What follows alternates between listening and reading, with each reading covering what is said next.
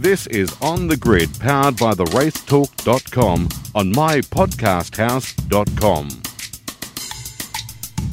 G'day everyone and welcome to another episode of On the Grid here on mypodcasthouse.com or on the Radio Show Limited's RS1. Thank you for joining us, really appreciate it. Big Bathurst preview coming your way shortly. Richard Craill, Mark Walker and Dale Rogers to join me to have a look at everything that's happening up at the Bathurst 1000 for 2020. What a big race it's going to be. So we're not going to cover too much of the Bathurst news in our news segment, but there's plenty of other stories to look at, and we'll kick it off with Formula One. And Lewis Hamilton has drawn level with Michael Schumacher on 91 Formula One Grand Prix wins, having won the Eifel Grand Prix at the Nürburgring in Germany. Hamilton was presented with one of Schumacher's helmets by his son Mick after the race, which saw him extend his lead atop the standings to 87 points. Hamilton was clearly humbled by the gesture and will have the chance to move into outright first in Portugal in a fortnight's time. Lewis Hamilton, who picked up his first win in Canada, is coming round the final corner now for his latest win. It's win number 91. The record is equalled. Schumacher and Hamilton, the most successful drivers of all time in terms of race wins. Hamilton takes the Eifel Grand Prix. Verstappen comes home for second, takes the fastest lap on the final lap. And Daniel Ricciardo, his first podium since Monaco in 2018. Well done, Ricciardo. Well done, Renault. Lewis, we have to recognise that this is your 91st victory. You equal Michael Schumacher in that achievement, and we have something that I think will be fitting of recognising this special moment. So if you look to your left, uh, Mick Schumacher, Michael's son, is going to present you with one of Michael's helmets. Yeah, that is a beautiful moment, and that's one of Michael's uh, Mercedes race helmets. What does that mean for you, Lewis? I don't even know what to say. I mean, you know, when you grow up watching someone and you generally idolize them, you know, really just in terms of the quality of the, the driver they are, but what they're able to continuously do year on year and race on race and week on week with their team. I, I remember playing Michael on uh, as a game called Grand Prix 2, I think it was, and I think there was a time I was playing you at one stage too. But uh, you know, just seeing his dominance for so long, I, I don't think anyone, and, and especially me, didn't imagine that I'd be uh, anywhere near Michael in terms of records. So it's an incredible honour. Daniel Ricciardo finished third to claim his first podium for Renault in Germany, a feeling he described as like the first time all over again. Ricciardo was the beneficiary of Valtteri Bottas' retirement, something he felt was a reward for recent consistency rather than one off luck. Although beginning to perform his trademark shoey on the podium, Ricciardo was still ecstatic about his first podium since May 2018. Is that a podium, boys? Is that a podium? That's a f***ing podium. Yeah, nice shot, mate. Scenario 12, scenario 12. Awesome drive. Woo! F***ing podium, Daniel. Thank you. Awesome shot, mate. Oh, Finally. merci. Merci. Oh. Mega, man, mega. Oh, wow. Enjoy this one, guys. Enjoy it. Oh, mate, this is really bad. I forgot all about it. No way. I literally forgot about it. I'll tell. I'll tell you why. Because as soon as they've done the champagne, Max was already spraying me, and for the first time ever, they chilled the bottles. So normally the champagne's like lukewarm, and it was freezing, or maybe it's just because it's so cold outside. Um, so I was just, I think, just shocked with cold, and I didn't even. Wow, I'm actually sad now. Oh, mate, I'm sorry. Oh. Nico Hulkenberg managed an eighth place finish for Racing Point at the Nürburgring, having replaced the unwell Lance Stroll just the day before the race. Hulkenberg started last on the grid, having not undergone qualifying, his last race having come at the 70th anniversary event at Silverstone. Remarkably, he now trails Sebastian Vettel by just seven points in the Drivers' Championship, despite competing in nine fewer races. Mercedes boss Toto Wolff has denied suggestions his team could supply Red Bull engines from next season, as the latter team seek to replace the departing Honda. Wolff stated given his team already supply four teams, including themselves, there is simply no scope for additional supply. Ferrari boss Matteo Binotto also declared his team hasn't considered reviving their engine partnership with Red Bull, which concluded in 2006. Formula One boss Ross Brawn is hopeful new power unit regulations set to be imposed in 2026 can entice engine manufacturer Honda back to the sport. Honda is seeking sustainability in their resources and are working towards carbon neutrality by 2050. As a result, will leave Formula One at the end of this season. Brawn suggested Honda would be invited to discussions surrounding the new regulations as F1 grapples with its environmental impact moving forward. Ducati's Danilo Petrucci has become the seventh unique rider to win a MotoGP Grand Prix this season, finishing ahead of Alex Marquez at Le Mans. Title contenders Fabio Quartararo and Joan Mir struggled sorry, through what was considered their first wet race since 2018, finishing 9th and 11th, respectively.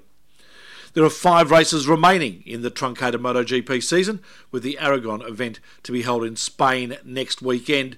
Meanwhile, Australian Jack Miller was among seven riders who failed to reach the finish line at Le Mans, forcing him to retire on lap 19 after his Ducati expired. Miller later explained the result was inevitable, having been forced to switch to a bike with pre existing issues following a downpour shortly before the race. Miller slipped now to sixth in the overall standings, 33 points behind Quartararo. And Honda rookie Alex Marquez downplayed his maiden podium at the French Grand Prix, stating it didn't mean that much given the wet conditions. Marquez came from 18th on the grid to earn Honda's first podium finish in 2020, his first in Premier Class. Marquez won the Moto 2 World title last year and is the brother, of course, of six time MotoGP World Champion Marc Marquez. Indy great Helio Castroneves will reveal his plans for 2021 within the next month, with his 21 year partnership with Team Penske set to conclude. Castroneves has raced in the IMSA since 2017, but has long referred to IndyCar as unfinished business, describing a full time return to the format as ideal. Last month, Castroneves announced he'd spoken with four teams about his future. That's the news. Let's get straight into our Bathurst 1000 preview. This is On the Grid on mypodcasthouse.com. All right, everyone, time for our main segment for our pre Bathurst On the Grid. Let's say g'day to the team that's going to help me try and uh, decipher what might happen in the 2020 edition of the Bathurst 1000. Richard Craill, g'day to you. Hello, brother. Bathurst week it's good, isn't it? It's nice we're finally here. There were times when we didn't think we'd actually get to this point of season 2020. So it's very nice to be here. Um, if if remotely this year, which sucks. Yes. Let's be honest. We will um, discuss that further, yeah, I'm sure. Terrible, but it's good, mate. Great race week. It's going to be a cracking motor race, and uh, can't wait to uh, unpick it all and tell you how we think it's all going to play out. Exactly right, Dale Rogers. Good day to you. Hey, Tony and guys, how are you? It's a very weird feeling not being um, in the uh, west of New South Wales at the moment, or the central west, should I say? It's a bit weird, isn't it? Um, not being at Bathurst, but uh, I agree with Krause. It's going to be a cracker of a race, and uh, yeah, we'll see what unfolds. And Mark Walker, good day to you. Baxter Krause Dale, uh, yeah, it is weird. It's all a bit wrong. I think how we should have done this is we should have all just gone to our local Chinese and order the sea banquet and eating our C banquet, banquet, while we're it's the B banquet. The B. The never get B the banquet. C. No, C is terrible. That, that's, that's always the. we've done that every year. We go to yeah. the Rose Garden Chinese on Thursday night, um, or Wednesday night for Wednesday our, our pre-Bathurst ritual Chinese pre-brief, and we always, without fail, order the banquet one size too large that we should order. Ah. So you always go the middle banquet, folks. Yeah, this sorry. is the Chinese restaurant top tip. No, I've forgotten that. I've actually put it up on our preview. Uh, normally put up there where to eat and drink, but I've just given our normal standard itinerary of Rose Garden, uh, Jack Duggan's Orange Park, uh, Church, Church Bath, uh, Dogwood BX. I'd throw that into the mix. I yeah, really no, it's, it's a good place. Uh, and Great Wall Sunday night and a bit yeah. of Hub Espresso Bar Monday morning. Yeah. Panthers at two o'clock on a uh, Friday night. It's not too bad.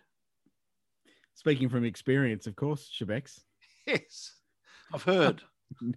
Are you? I've only heard. oh, right. Sure. Okay. Are there any any uh, Indian Uber drivers in Bathurst this year? Do you think, or do you think they've just given it a miss?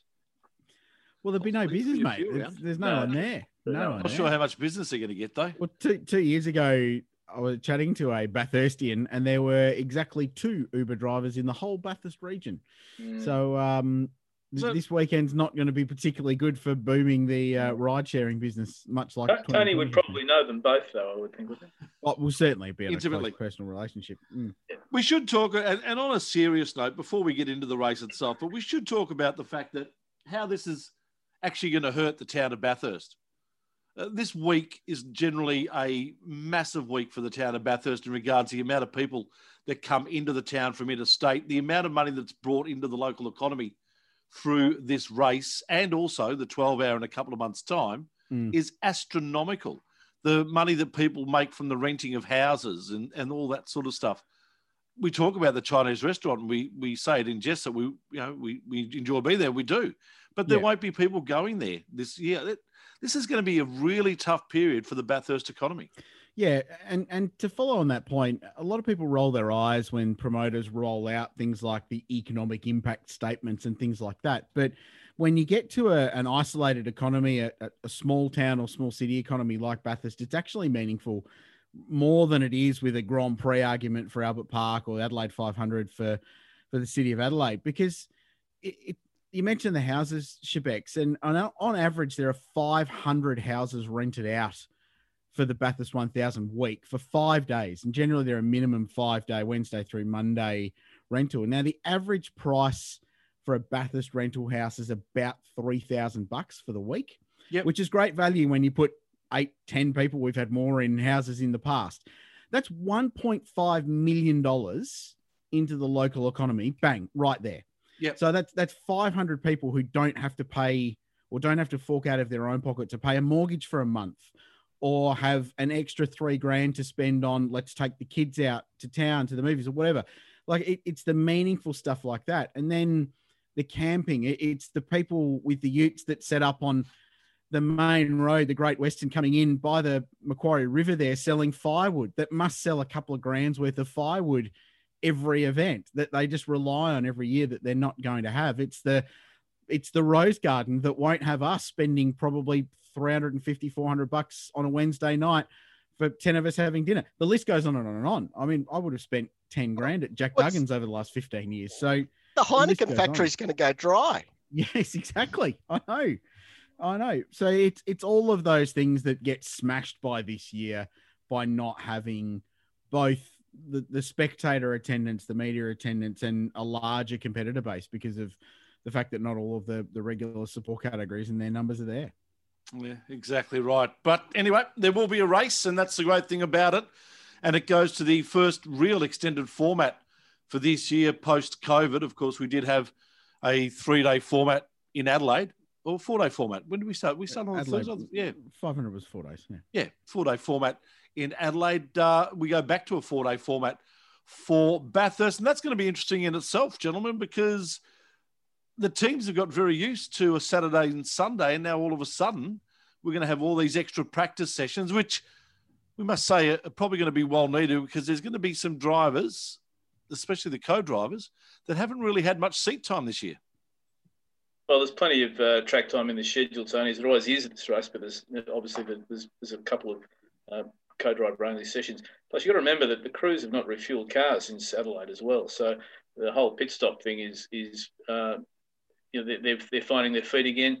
You've got crews that perhaps even haven't haven't really done a full pit stop as well. So all that practice on Thursday and Friday is going to be absolutely critical. And um, you know I think there's already talk about that that pit stops this year, as they always are important, but will be incredibly important because some of these teams are fatigued. So they've been on the road. Victorian teams have been on the roads for, now for months and uh, you know the race could be well and truly decided on some some you know shonky pit stops. So all that time Thursday Friday is going to be absolutely critical for these guys.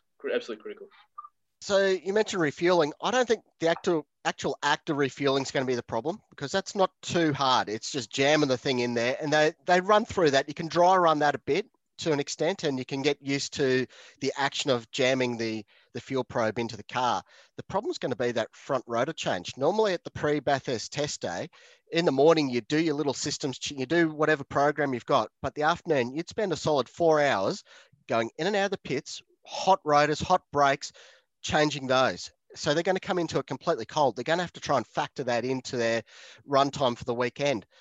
One thing you've got to keep in mind too this weekend is that out of the 50 drivers on track, seven of them are rookies. And those rookies haven't had a decent run up. They haven't necessarily had all their support program running that they'd normally do. They haven't had the ride days. They haven't had the test days. They haven't had the additional driver sessions. So it's all good saying, oh, these guys have experience and whatnot, but they're coming in a lot rustier than they did last year. They last year we didn't have the 500 and everyone got through it all right. But you had all that additional program going on in the background that everyone was able to take advantage of. This year, they're coming in really green. It doesn't matter who you are, you, you haven't had a really good run up at this. So it'll be telling to see who does make mistakes because they will happen. Yeah, and and uh, Thursday I think is going to be an enormously important day for the whole context of the event. And on those two points you raised, Mark, one the pit stop thing, I would not be surprised every time a car comes in in a practice session into the boom, full pit stop practice every time. They'll practice every night, of course, but there's nothing like doing it when the brakes are at 800 degrees and the car's heavy and the driver's trying to jump out and everything's going on and there's other cars around. So I would I would imagine that practice sessions will include a heap of pit stop practice for the the pad and rotor changes like you mentioned and the refueling stuff. But 12:45 Thursday, I don't care if you're at work, you're at home, whatever you're doing, put Fox on, KO, whatever you've got, and watch that co-driver practice session because that could be the most important session of the weekend. Because those seven rookie drivers, that will be their opportunity to get laps for the first time. We don't know what the weather's going to do, but you make a mistake in that session if you're a co-driver, if you haven't got seat time or enough seat time coming into the weekend, if you're going to make a mistake, it'll be that session. So just before one o'clock on Thursday afternoon, watch that practice session because it could be completely mad with a bunch of co-drivers getting their first lap, some of them for the first time this year.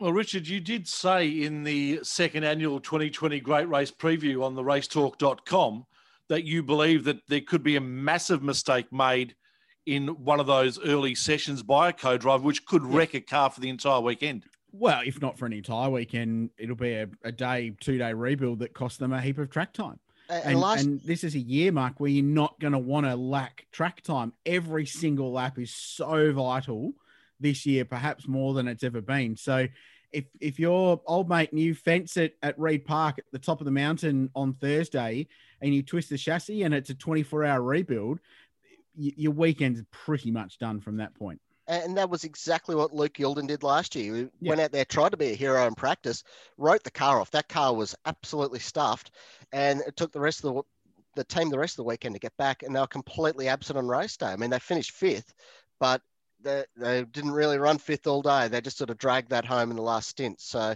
yeah, that's going to be the telling one. Whoever's winds up in the fence. I mean, these guys haven't been running double stints. The co-drivers will have to do double stints on Sunday, and they haven't done all these race miles in the the heat of battle. The fact that it might be raining, that's another curveball. At least that might take a bit of the heat out of the day. But you do have that added cha- challenge in there off the wet track. So. Mm. Who knows? We, we speak about it year in and year out that rain probably is the great leveler at Bathurst and, and can bring a surprise result when it does happen. It would seem, though, in 2020 that maybe COVID 19 is the great leveler and the fact that everyone is so rusty, not even the big teams are immune to making a mistake maybe in the next uh, few days. Oh, well, as Mark just said, I mean, mistakes are always made in the early days. We, we normally see a car in some dishevelled uh, way in, in the garage, whether it's one of the favourites or not. I, I think it's you know you, you could you could back it in that someone's going to have a problem on Thursday. And uh, but look, the teams are stretched. Uh, we know that we, have seen some mistakes already, even at, at, the bend a few weeks ago. There's mistakes in pit stops. Um, so yeah, I mean this is this is going to be another uh, part of this race that's going to add to the, the flavour and the mix of it. And the weather, of course, uh, the forecast, as, as Mark just said, is not looking that flash. So um, uh, Uh, the rain will be not only a great leveler, it will also be something that I don't think anyone wants to see from a race driver point of view. 100%. And just to touch on the weather, we, we might as well look at it because Thursday 24 top, this is as we record on Tuesday evening. Thursday 24 top seven overnight. So those quintessential Central West cold nights. 10% chance of rain Thursday, 40% chance on Friday and 23 degrees. 50% chance of up to 2 mil on Saturday and 23 degrees. So it's not going to be cold during the day, which is good, which hopefully mean that it dries out reasonably quickly. And it can rain for the whole week as long as it's dry for an hour between 5 and 6 p.m. on Saturday afternoon. I couldn't care less. Um, we want the shit out to be dry. And then the, the best thing for mine is 80% chance of 5 to 15 mil on Sunday and uh, 22 degrees C for the great race. So, um, dry late up would be super. Throw all the balls in the air with a wet race on Sunday. That's like the ideal kind of scenario. Now, I don't think I've heard anyone talk about it, and I'm typically the only idiot who does come this time of the year, but we're going to have no campers on top of the hill, and that's obviously going to be a shame for the atmosphere. Uh, yeah, it's such a great place up there. All the campers, everyone, they've been there. Some of these guys have been coming for generation upon generation, the exact same camp spot. So it's a great shame for them. The other problem is we've got a lot of skippies at Bathurst, and typically we have dramas with them getting from inside the racetrack onto the circuit. And they've put a lot of effort into the fencing and all the systems to try and keep the kangaroos on the inside. If they're in there in race week, that's where they stay.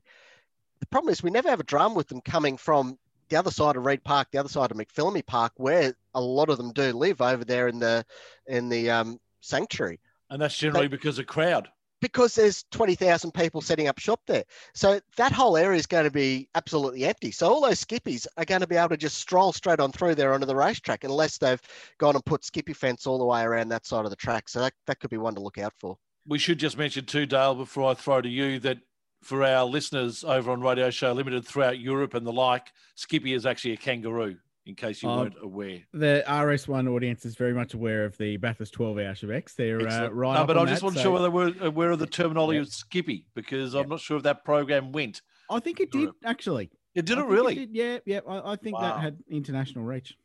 There you go. And if Dale, it didn't, sorry. it should have. The uh, it, just on Mark's point, I was I was talking to Stevie Johnson during the week, and uh, uh, I said to him, you know, he's, he's done plenty of first laps across the top. And I said, just what do you think it would be like in the car going across the top with effectively nothing there? And he said, it's extraordinary. He said, apart from the flags and everything you see and just the crowd and, and, and the atmosphere, you actually hear the, you hear the crowd in the car. You can actually hear them.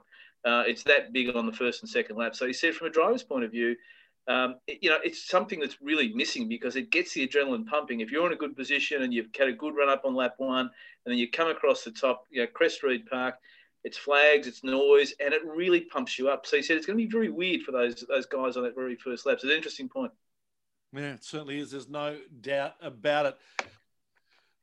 Other things before we look at the teams themselves that are going to be different this year, Bathurst wise for for the teams before and even during the great race. What is something that could come out that people may just think, oh, I did not even think that that would be an issue? Oh yeah, I don't know. That's the, the joy of Bathurst. There's always a there's always a curveball that gets pitched that no one's seen before. Uh, last year with Debris and a slow number 18 Mustang wobbling down the hill to make some room for double stacking. I mean, who could have predicted that that would ever be a thing yeah. at Bathurst? Uh, um, and it, yet it happened, and it and it wrote the narrative of that motor race. So, um, yeah, I, you your, can't your weather forecast there mm. had three days of rain. Do we Potential. believe that uh, potentially? Do we believe that Dunlop have got enough wet weather tires up there? Yeah, Dunlop. Uh, yeah, mate, Dunlop. Dunlop have got tires coming out of the wazoo after this year with what two completed Super Two rounds out of a scheduled six, yeah. and we've dropped three supercar rounds as well. Um, so that they've got tires aplenty, mate. That will not be a drama. Won't be a problem. Yeah, look, I, I think weather weather looks like it could play a role, but I mean, how many times have we sat at Bathurst and go, "Oh, it's going to rain, it's going to rain," and then it never rains. The, the, the twelve hour this year, I, I spent two and a half hours pontificating about the fact that the bureau was certain it was going to rain at five o'clock in the afternoon, and it started raining about five minutes after the checkered flag had dropped. So, at you, the podium. You, yeah, correct, exactly. You cannot predict any of that stuff at that joint. No. So. And that's part of the joy of it. That's what makes it so great, um, and why we all love going back year after year. All right, let's go into the teams and have a look at the uh, combinations, and we'll get your thoughts on how they may or may not go. We'll kick it off with Walkinshaw Andretti United, Bryce Fullwood and Kurt Kostecki, and in the other car, Chaz Mostert and Warren Luff. I I've got. If I was a gambling man, and I'm not certainly not this year, I'd be putting money on car 25. perhaps not for a win, but certainly for a podium. Warren Luff's strike rate at Mount Panorama is extraordinary. Um, seconds and thirds, left, right, and centre with a bunch of great co-drivers or main drivers, and he's got one of them this year. An informed Chaz Mostert who's driving extremely well. He's comfortable with WAU. They're a team on the rise. They've had great one lap pace, especially. Their race pace has been a bit whimsical this year. They've been good in some, and then their tyre management's been difficult in others. So while Bathurst isn't necessarily a high wear circuit, it's certainly a high load circuit. And we've had a history of tyre dramas at that place in the past. So if WAU get their race car right, I've got no doubts that Chazzy, Mark, and um, and Luffy could be a contender for a podium, especially if they're in that leading group of cars fighting it out with Chaz behind the wheel with 10 laps to go. Now, this year coming into the race, I think everyone's capable of a top 10. I wouldn't be shocked if Team Sydney or Matt Stone Racing or the wildcard jag a top 10. It's seriously not out of the realms of possibility. The other thing to keep in mind too, coming into this race, 15 of the cars have already been on the podium. Mm. And three that haven't are David Reynolds, Rick Kelly, and um, Mark Winterbottom. Mm. So there's 18 cars that if they get their stuff together on the day, they can be on the podium. Now, which Walkinshaw Andretti United is going to turn up? Is it going to be the one that Bryce got a podium with at the last round? Or is it going to be the one that Chaz had no car pace during racing conditions? So, I mean, that's going to be interesting to see on, on any given day. Any team's good enough, but uh, which one's going to be? Luffy, Luffy's interesting, isn't he? He hasn't had many full-time drives, many support. You know, he's done a bit of Porsche racing, a bit of GT stuff, but he he never really does a lot of racing outside of supercars. Is it his day job with the stunt driving every day of the week? He's, he's out sharp. there. He's sharp. He's hands and feet and eyes and everything's moving. He's keeping race fit by doing something completely off on a tangent, but he keeps just bashing out these results. He just mm. keeps getting podiums, getting podiums is that ever going to dry up? Is he just going to keep on doing this, keep doing whatever secret sauce that he's got going on there, and keep wheeling out these results? I mean, they're capable. Yeah, hundred percent. The thing for mine with WAU is that last year they weren't fast, didn't make the top ten shootout, but finished third and seventh with their two cars. So they had terrific race pace, and time and time again, no matter what's gone on throughout the season in their, their latter incarnation of HRT when they were pretty average, they always seem to deliver when they got to Bathurst. It's just one of those tracks that tick the box. So their performance last year was really, really impressive. Obviously, JC and, and Perkins on the podium, Luffy and Scotty Pye seventh. So strong combos. I wouldn't for a moment expect Fullwood and Kostecki to be a podium hope, but um, certainly the 25 car I think is a real shot. But that 22 car last year, they got pit stops out of the way early mm. and they had long stints and they weren't faffing around trying to get to that magic number at the end. So that's what really got them up there is that they just weren't coming in and out of the pits when they should have been out there bashing out laps towards the end of the day. But that that's the guru factor of of your teams with a lot of experience and they might not be a crack team at the moment, but guys like Robbie Starr with 25 or 30 years of Bathurst experience at that place, just going, hey, we need to get this car in now. That's the kind of little stuff that can make a difference there. And I think has for that team in the past. I don't think anyone would have backed them onto a podium 12 months ago, but they ended up with two cars in the top eight. So yeah, really impressive. I um I, I hope they the WAU we get is a really feisty competitive one because I'd love nothing more than Mostert to be in the mix with the elbows out and all fired up with nothing really to lose at the end of the motor race because that would just add a huge amount of spice. Uh, let's go to the first of the Ford teams. Dale, I'll get your thoughts on Kelly Racing. Andre Heimgartner and Dylan O'Keeffe in one Mustang, Rick Kelly and Dale Wood in the other. Yeah, they've just been coming on strong, haven't they? Uh, progressively, uh, you know, huge effort from this team. Um, new cars, whole new technology in the engines. Todd's you know well documented what he's done you know, had to rebuild engines in Darwin with problems, but they seem just to be getting it together. And, uh, you know, I see these guys as a, a, confidently running in the bottom of the top 10 during the day, uh, either car. Uh, Andre's proved to be, I think, the, the, the, standout of the two. He's been consistently quick. Rick's done a great job as well. But there's no reason why, if this car doesn't have any problems with it and they get it together, I'm already feeling Todd building the new engine for Andre. Um, they they could be just flying under the radar all day and pick up a nice top ten for mine. Either one the, of them. The question mark for one's going to be Dylan O'Keeffe, uh, a rookie. Yeah, sure. Doesn't have a doesn't have a lot coming into it. Obviously, he stepped in for Richie Stanaway at the Gold Coast last year when things turned full Garry Rogers slash Richie Stanaway there for reasons along their own lines. Unknown. But uh, yeah, he, yeah. Mm.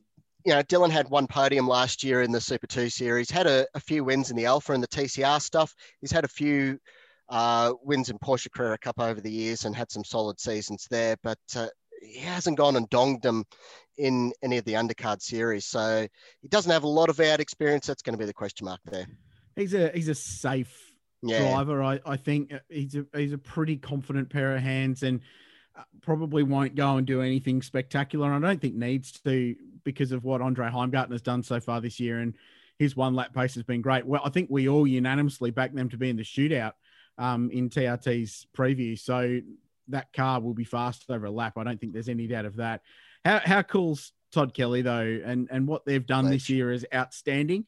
And the latest video that dropped from Kelly Racing this week about uh, their Bathurst engine and TK jumped into the Pilatus and flew from Adelaide to the Gold Coast to prep a new engine and then flew it back to Adelaide for them to chuck into the race car in terms of in time for the 1000. Just an amazing story what they've done. Nice to have access to those toys and that ability to do those kind of things, but you've got to be able to leverage it too. And they've done a super, super job this year. And I think when we look back on the story of 2020, what Kelly Racing have achieved will be one of the better yarns to come out of it. And certainly the way they've documented it as well.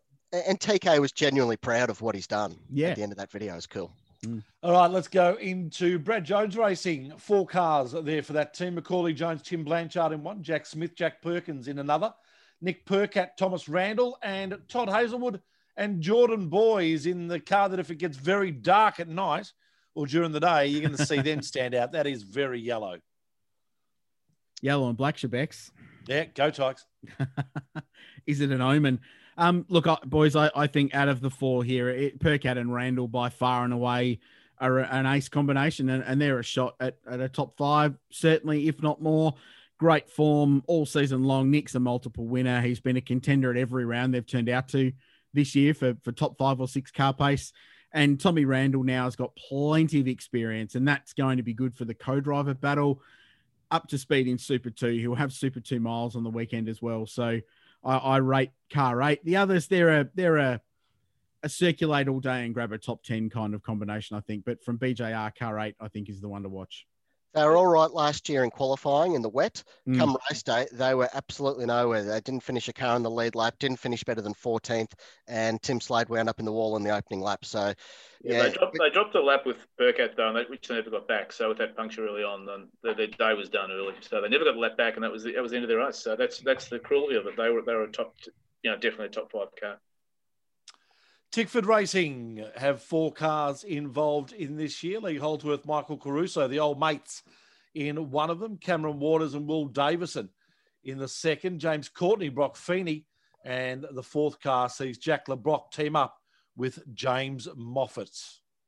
Hard to pick a weak link amongst the Tickford quartet, isn't it? They've got four very, very good race cars and they're all fast as well.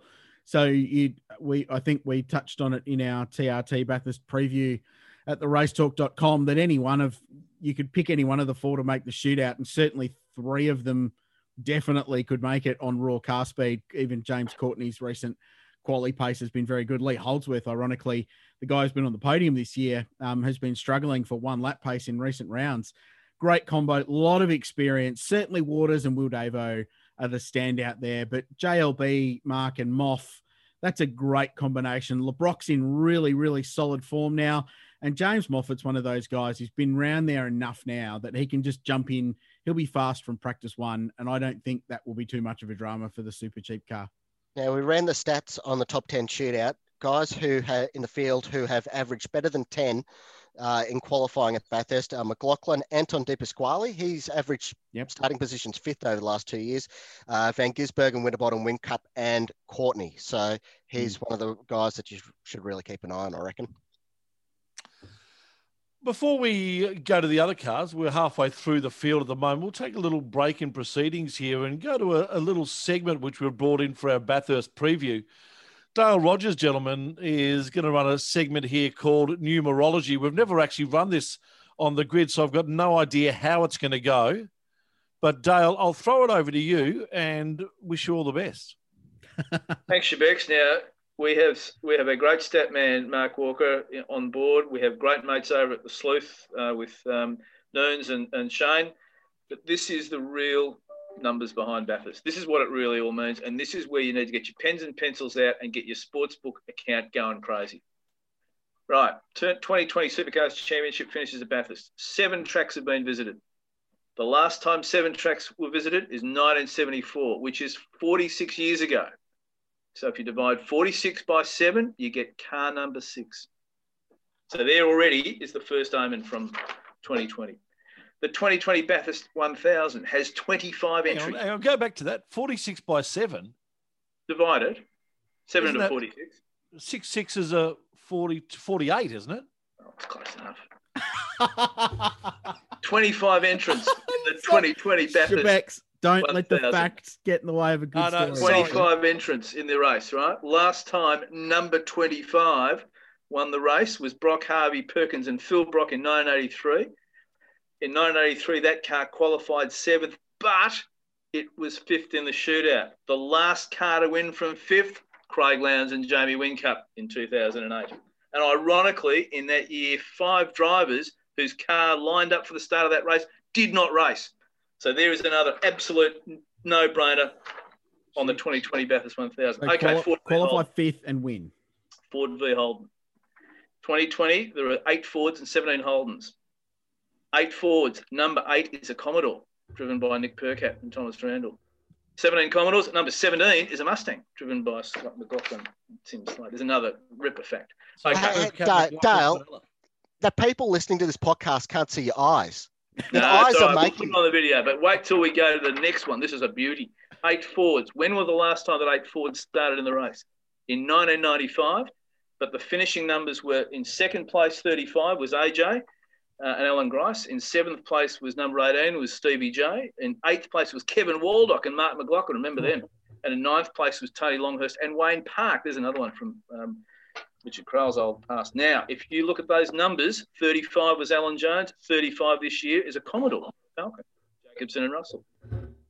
18 was a, a, a uh, Falcon. It's now a Commodore, driven by Frosty and Golding. Number 28, nobody did nobody is number 28 this year, but if you divide it by two, it's number 14, another Commodore. And then number 25, which was Tony Falcon, is again a Commodore. So there you go. The last time the eight forwards, the four finishes are now Commodores. Gets better. 17 Holdens. Oh, when last time 17 Holdens started? Well, no Commodore, no 17 Commodores have ever started this race. Back to 1978. The top three finishes were 05 was Brock and Richards in a Holden in a Torana. Six was Grice and Leffler in a Torana, and 18 was Carter and Lawrence. I've taken the first three in a Ford, but check out these numbers. Number five this year is a Ford, driven by Holdsworth and Caruso. Number six is Waters and Davison in a Ford, and number 18, Murray's old number, is Frosty and Golding in a Holden. So there you go, complete reversal. And to finish it off, this is a cracker. 1980, 40 years since DJ was formed, led the great race. Number 17 was equal fastest time in qualifying, but KB said it first in the Camaro. How many laps did DJ lead for? 17. Oh. 34 cars were classified as finishers in that race in 1980. So divided by two, what do you get? 17. 17. 40 years on, 17's favourite to win again. There you go. Bathurst numerology. Get on the sports. Can I say that the last time I saw you this excited was when your wife said yes? no, it was probably at the Great Wall last year after yeah. about 40 Heineken. okay, so there you go. Forget all the hard stats from the sleuth and everything. This is where it's at. Bathurst numerology. This is going to be part of our our uh, our on the grid future. Well, you've shocked Walker into complete silence. I've never nothing. seen you so engaged, Dale about anything. Fantastic. This is outstanding. Um, blown away, blown there away. I, I, can uh, you can read all that on the race talk this com- and I'll tell you just get your get your sportsbook account going. You're going to clean up a fortune on those. All right, look forward to it. I will. Uh, let's go back into the teams. And Erebus Motorsport are next up. Dave Reynolds and Will Brown in one car. Of course, Will Brown used to be with the other car, Anton De Pasquale, who now has Brodie Kostecki as his partner. Well, Shebex, if you take 99 and divide it by 10, you get nine. That's it. There you go. 11. Yeah. 11. So, there you go. Bathurst numerology. Yeah. So, uh, look, Erebus, Erebus are an enigma wrapped in a puzzle that are just completely and utterly strange this year, aren't they? And we all expected them to come out and be a legitimate contender for regular race wins this season, and they haven't done that. Um, and as the season's gone on, for whatever the reason may be, engineer not being there, Barry Ryan engineering, who knows? Anton, as the season has gone on, has raised his stock immensely, and Dave Reynolds has struggled big time. There's something going on in car nine. If there's ever a place to turn it around, it's Mount Panorama because Dave is always quick there. They've been fast in qualifying for the last couple of years. Won it a couple of years ago. They've been contenders year in, year out. So with Will Brown alongside, Dave's got a really good co-driver. But at the moment, I, I think Anton is is the man at Erebus Penrite Racing. So that inter-team battle, I think, for mine is going to be very, very interesting to watch. Little subplot to chart over the course of the weekend. Which Erebus is going to turn up? Who are we going to get this weekend? Are we going to get the team that's going to go out there and dong them like we saw back in 17 and 18, or are we going to get the 2019 version? Well, yeah, it's, it's you're going to get a colourful car. I know that. Mm. No, can we just touch on that for a minute? Mm. That's yeah. not a. It's not. I love no. Penrite. Penrite are fantastic, great Aussie company that do great things for motorsport, but that's a terrible livery. Of well, all the things they can do with that car, you you can have something that looks presents great in a photo sitting in a studio, but the problem is race cars move. Yeah, you you've got to be able to it, have some contrast there. It doesn't even present good in the studio though, Mark. That's but, the thing. Yeah, and that's true too. But even like their regular series car, it's so busy that it mm. takes mm. away from the branding on the car. Often with a race car, you know, you go to the retro round, everyone wheels out these old school liveries. Oh, geez, that looks great. Because the stuff on it's easy to read. It's not about the livery, it's about having branding on the side of a race car. Mm. Anyway, which is why right. which is why DJR and Penske have stuck with what they've got because they've got yeah. such a, a, superb livery, and and Triple Eight the same to a degree, but uh, Penske really they don't have it littered with stickers. It's just a very clean and beautiful livery, as DJR cars have been. But I agree. I think it's all over the place, the Penrite one. But uh, just on that, I think um, Anton is the pick. And we've, we've watched him a couple of times in the shootout, boys, and we've been uh, very, very impressed with that guy's speed. So uh, he's probably driving for um, uh, some paperwork and contracts too, I would think. Team 18 have got two Holden Commodores going around, one driven by Mark Winterbottom and James Golding, the other by Scotty Pye and Dean Fiore. Well, if Scotty Pye qualifies 25th, he'll probably win the race because he's storming through the field this year has been very, very impressive. But uh, he certainly, I mean, he's already said qualifying doesn't matter much, but um, I reckon Pye is, uh, you know, really uh, another sort of outsider, if you will, or a bit of a uh, rookie, oh, not rookie, uh, uh, but he could really cause an upset here if they just keep out of trouble and keep the car going. Uh, strong, he's been strong about this. Two, you know, he's had two um, second places. Frosty also. So they've come good, haven't they, Team 18? They've really done a very, very, very solid job. I think the key factor there, though, is co-drivers and Dean Fiore's. Uh, Dino's a lovely bloke and he's a great, great driver, but he's had zero laps this season, so he goes in very, very green. Um, James Golding hasn't done a huge amount of racing, but he's got more recent, I think, experience behind the wheel. Um, he has driven cars for GRM and their S5000 program and things like that this year as well. So, um, of the two of them, you'd probably put Winterbottom Golding in front just purely on a more evenly matched combination. From, from what I can gather, they're not full spec Triple Eight cars. They haven't quite that the friends down the end of the pits have got, and they really have been leaning on Pye's setup lately. You know, Frosty side of the garage, they haven't quite been able to get a handle on their car. They had some glimpses there. They got a bit more of a direction at the bend, but uh, they've been leaning on what Scotty's been doing. So it'll be interesting to see how that pan out. They've got their own boom this year, so uh, it's choose their own adventure from here on in. Which uh, just puts more Shebex more emphasis on those practice sessions and and. Yes Erebus are probably in the same boat, I would have thought, with the nine and the 99, and Reynolds looking to tune up what they've been doing on that car to get him up to the same level that De Pasquale's been at. So those early practice sessions for those teams where one car's going really well and the other one's battling, Team 18 being a perfect example, as Mark says, those practice sessions on Thursday are going to be very interesting just to see how everyone unloads and how they develop the cars over the course of what's basically three hours of running on, on Thursday. I'm going to uh, group two lots of teams here together that'll probably be probably be towards the rear end of the field. Team Sydney with Alex Davis and Jonathan Webb, and Chris Pither and Steve Owen, and also Matt Stone Racing with Zane Goddard and Jake Kostecki and Garry Jacobson and Dave Russell? Well, the Kostecki boys are uh, out in force, aren't they? They're uh, they seem to be popping up right across the grid, but uh, I, think you've nailed it already, Tony. I, I, you know, you really can't see these either of these teams really doing much. Um, although my numerology did suggest that car 35 was a. um, they'll play around a bit, and they can play. They could play a role in the race because they could be either in a situation where they are causing an issue, or you know, we've got the safety car thing where they're going to be cars being passed and on laps and things. So look, they'll play a role, but I can't see either team really uh, troubling the top ten the thing is, you go back to 2014 and how mental a race is, and if we have something that's similar with yeah. weather, with people fencing it, anything can happen. I mean, these guys could jam it in the top 10 if they have a really good run. Team Sydney have had glimpses of okayness this year, and uh, yeah, who, who, knows? Yeah, Chris Pith has been, I think, quite good in the coat car this season, and at the bend he was quite quite fast, and he's had moments of being speedy for a team that clearly doesn't have the resources to to challenge at the front of the field. So they're good struggle street for co-drivers there. And, and again, with the greatest respect to Webby and Owen, I mean, Jono Webb's a, a Bathurst 1000 winner and Steve Owen's been on the podium, but zero miles this year for either of them. So that's going to hurt. And if they get through Thursday and Friday practice okay, then they might be all right. But um, yeah, picking between those two is difficult.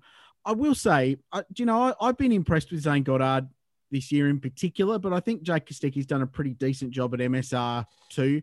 So, like Mark said, mad race. I mean, they could pop up. I'm not going to say they're going to be in the top five because that would Strategy be unrealistic, but into the top, 10, but certainly a top ten.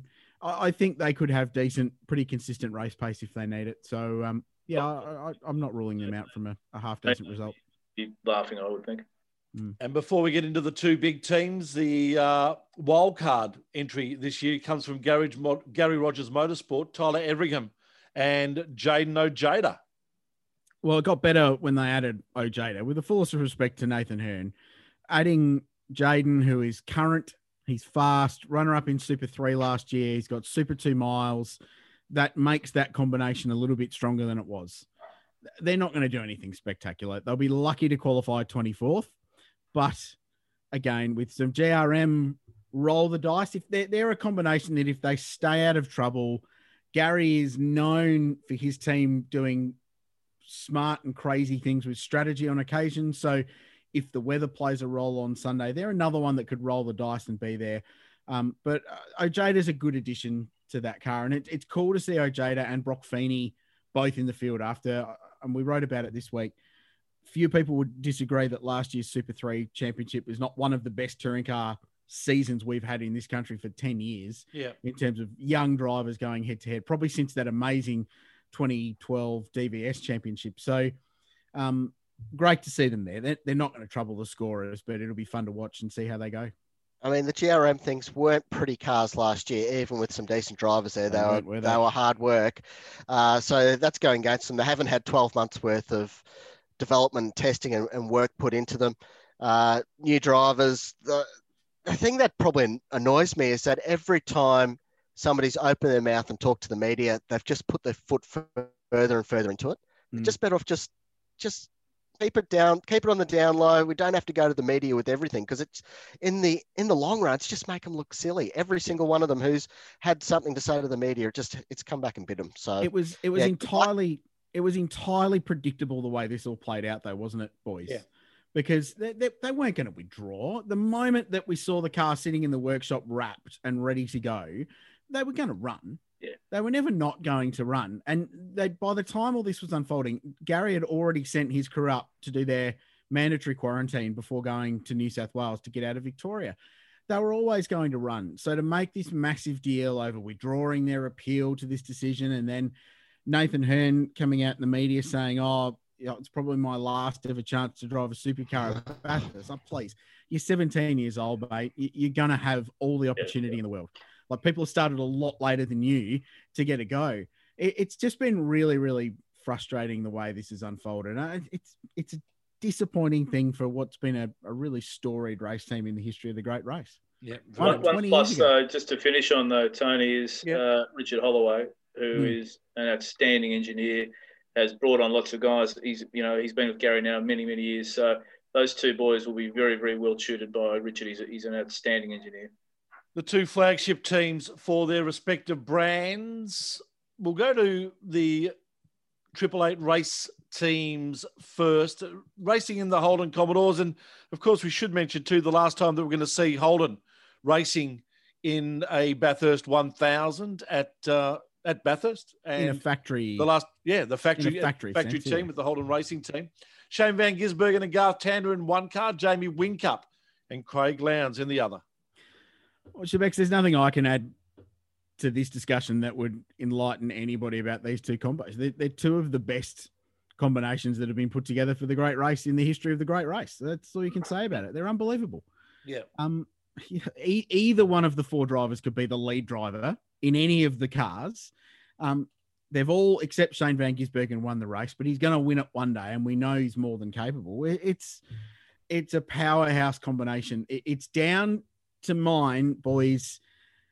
Like Mark said a couple of times, what triple eight do we get? Because triple eight have been odd this year.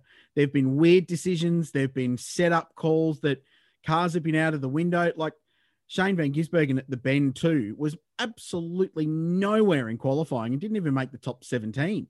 So how they, they've got more time to work at it. They've got heaps of Bathurst experience. Their cars are always fast. I'm sure they'll be in the mix, but it, it, they've been a little bit off key this year, and and that might be the only destabilizing factor for what are two of the best cars on the grid. They'll figure it out, but the problem is that one of them will get double stacked and get screwed. Mm. That's what is absolutely going to happen. It happens nine years out of ten up there with that team. Is that they've got two great cars, but one of them has to be leading the other. So that's going to be the issue there. Uh, one of the stats that we've wheeled out in the preview, uh, the total laps led by each driver in each combination. Whincup Lowndes, during their careers, have led 1,455 laps. Out of all the other combinations, the next best is Van Gisbergen and Tander with 281. It's amazing. How ridiculous. But the, the only problem I've got with them is Van Giz hasn't got that win. He's so capable. He this could be his year, and I hope it is his year, and he ticks that box. But he just hasn't ticked the box yet, has he? He's been second numerous times. He should have won in 2014 and didn't. He stalled the car there and lost the race. Uh, when is he going to break through? Is this the year? It could be, but uh, for mine, that that just works against him. I think. Yeah, he starts to he starts to become the the, the, the I said in our notes the, the is it the Ceto problem. You know, he's got to get this thing over the line, and, and I think this is one of his best chances. I mean, Tander is just an outstanding talent. What a great get Roland Dane did at the time when he grabbed him. Uh, for mine, you know, I think they go in as favourites. I, I, they they certainly sit on top of my favourite list. The 2020 champion is, of course, Scott McLaughlin. He'll be driving with Tim Slade for DJR Team Penske. The other car there, of course, is Fabian Coulthard and Tony D'Alberto. Well, who knows, Tony? Who knows where this team's go- going? Um, where's Scott going? Uh, where's Fabian going? Where's Penske going? We don't. Everything's up in the air. However, um, Scott's got a, a one thing to prove only. He wants to win this race with no controversy. He wants to walk out, jump on the plane on Monday morning with the Bathurst, with the Peter Brock Trophy, saying I won the championship and I won the Bathurst 1000. Absolutely no controversy, um, and he's quite capable of doing it. The team's clearly capable of doing it. Tim Slade, mm, yeah, look, Slade is a great driver, but again, like we've been saying, no seat time. Yeah, doing a lot of sim time and everything else, but you know, I'm sure he'll be fine. But it's not one of the cracker combinations where you look at the Red Bull we've just uh, team has spoken about. Fabian and, and Tony, they're a podium getting a combo there. That we know that, but the emphasis will be on the 17 car, and I'm sure that if it's if a you know that that is that car is probably going to be on pole and will have every chance of winning. But uh, regardless, Scotty goes and races at St Pete next week, and um, is he coming back? And uh, what's the team going to look like next year? So a lot riding on this for for DJ Team Penske, but uh, clearly start as a favourite. So Tim Slade, I think that's just the question mark is on him because Yeah. obviously the, the pressure's off from the championship side of things. Like that has has to work in his favour. But you look at his past there, he's had 11 starts, four top tens with the best finish to seventh. He's never really done anything there. Then again, he's never been in a DJR Team Penske car. Then again, he hasn't exactly done a lot of laps in a DJR Team Penske car. So he doesn't really know what he's getting himself into there. Uh, new dad last week. I remember when I was a new dad last year, uh, a week after that, I wasn't situated to tweet about Bathurst, let alone race and the race. I mean, obviously, different people do different things and run their program different, but uh, yeah, that that could be interesting. Yeah, the, the, comparison is Tim Slade versus Alex Premat, and people go, "Oh, Slade's better." But you look at Premat; he came into last year with a fifth with Garry Rogers Motorsport, a podium with Van a podium with Scotty he had some pedigree there, even though he made some little mistakes that ultimately got him the sack. But he was still there fast enough and able to duke it out with these top guys. That's going to be up to Tim Slade this year to do that job and and to back Scotty up. He's up against Lowndes, he's up against Tander, or he's up against uh, Whincup or Van Giz. I mean, he's got to keep pace with them if he wants Scotty to be right up there in that mix coming into that last stint. Yeah. But my, and my point is, and and I was the only person who didn't pick Tim Slade as the co-driver under the most pressure for this weekend in our in our preview. I think that experience that you touched on for Slade will serve him fine. 12th Bathurst start. This is the one race on the calendar where miles actually count and prior experience and call it muscle memory, whatever you do. Any of these old great drivers you speak to, we've all been fortunate enough to talk to them, work with them, deal with them, go like there's no no substitute for laps at Bathurst. And Slady, though he might not have been in the machinery to contend for a win in the past, has got heaps of laps at the place and he's in the best car. I don't think any of us would argue that he's not no. in the fastest car in the field. Yeah. No. All he has to do is not crash in practice and complete 60, 70, maybe 80 laps of the race, if that, without putting the thing in the fence. But Richard, and he, he will be fast enough. Last year, Premat was on the way it worked out, was right in the mix with all the all the lead drivers. Yeah. And that's what caught him out you know, and it's it's happened to him twice. But, the way that the, the, grid worked out, they had they had Premat in the car and the lead drivers, and and if Slade is in that position, you know, you could be seeing the same thing. But but were we though, because Slade's raced with these guys. He was a full time driver for eight years, I think. Didn't, didn't do too many laps in 2019 but it, it wasn't. But it wasn't out the front of the field racing these guys. Mate, he had one a, great. He's a race winner. Yeah, he had one great races. He had one great weekend at Winton once. Yeah, in a BJR car, who at that point weren't competitive.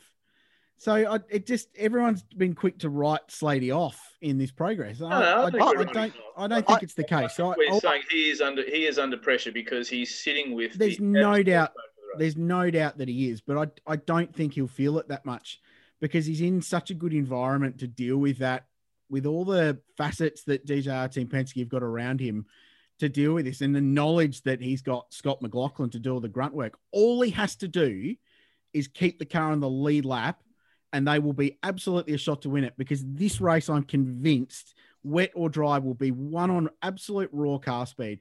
It, this has got the potential to go under six hours if it's dry on yeah, Sunday. Yeah and all they need, and McLaughlin is the fastest driver in the fastest car, or as long as he's in the top 10, the final stint, and they'll get that inevitable closure with the safety car late in the race, they're 100% shot. So I, I think there's more drivers with more weight on their shoulders to deal with in this race. Uh, I, I hope he does win it because it'll be such a good send off and a full stop and an exclamation mark yeah. on Scotty's career because he deserves after the the rubbish last year that was none of Scotty's doing, you know, all that asterisk against that. Yeah.